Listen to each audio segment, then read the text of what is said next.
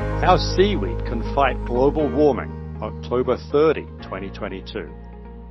A few weeks ago, my wife and I were fortunate enough to attend a wedding quite literally next door at our neighbor's house. Freed from any concern about driving us both home safely, I was already in a mildly ebullient mood when I met Australian Stephen Turner.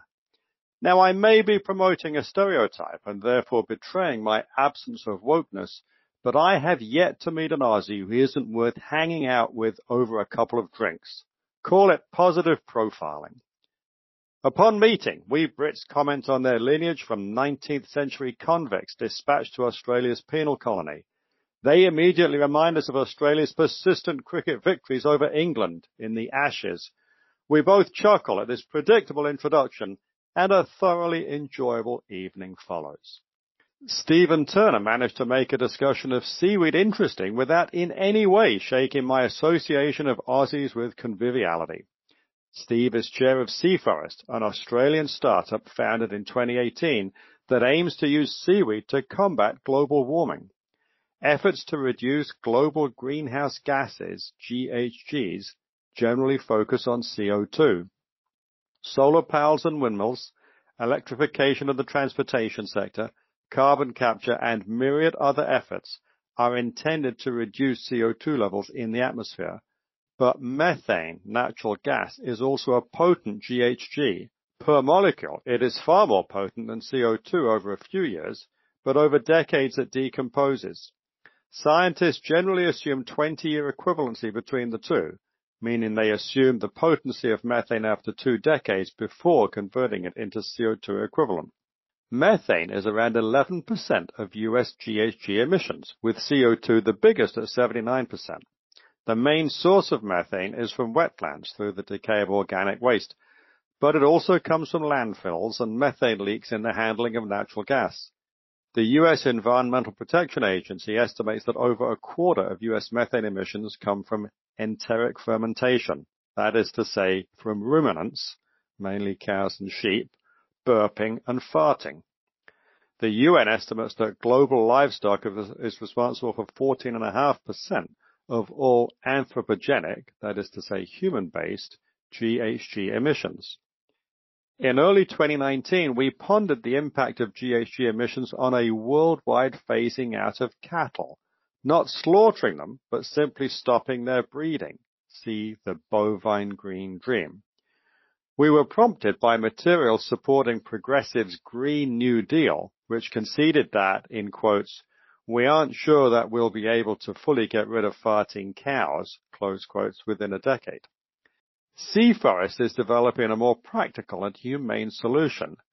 Asparagopsis is an edible red microalgae or seaweed.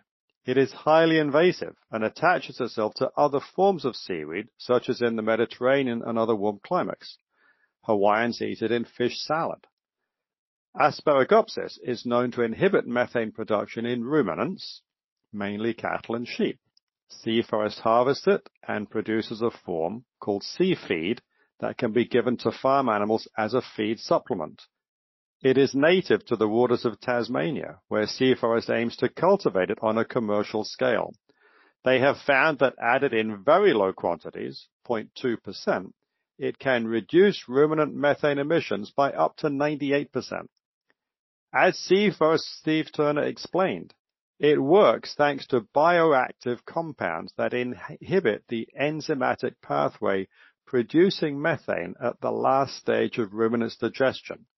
When more energy is available to the animal, instead of being spent in the digestion process, it grows faster and the whole process is more efficient, e.g less feed is needed.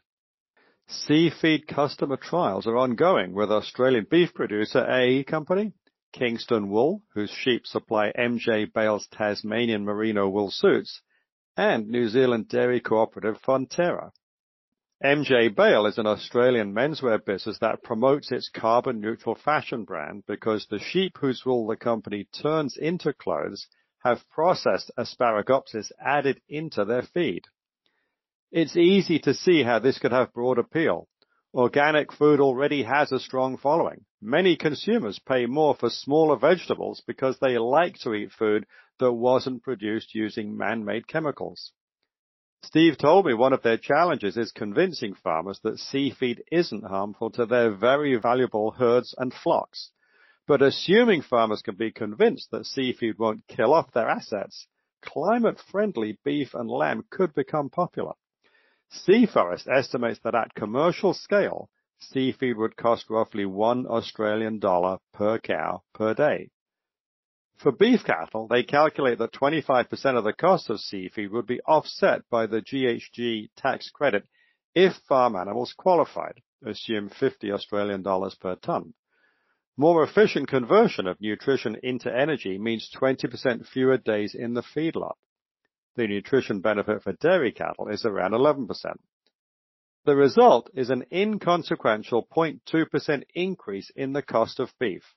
So the economics don't sound insurmountable. They estimate the total addressable market worldwide at 1 billion cattle, generating methane equivalent to 3 billion metric tons of CO2.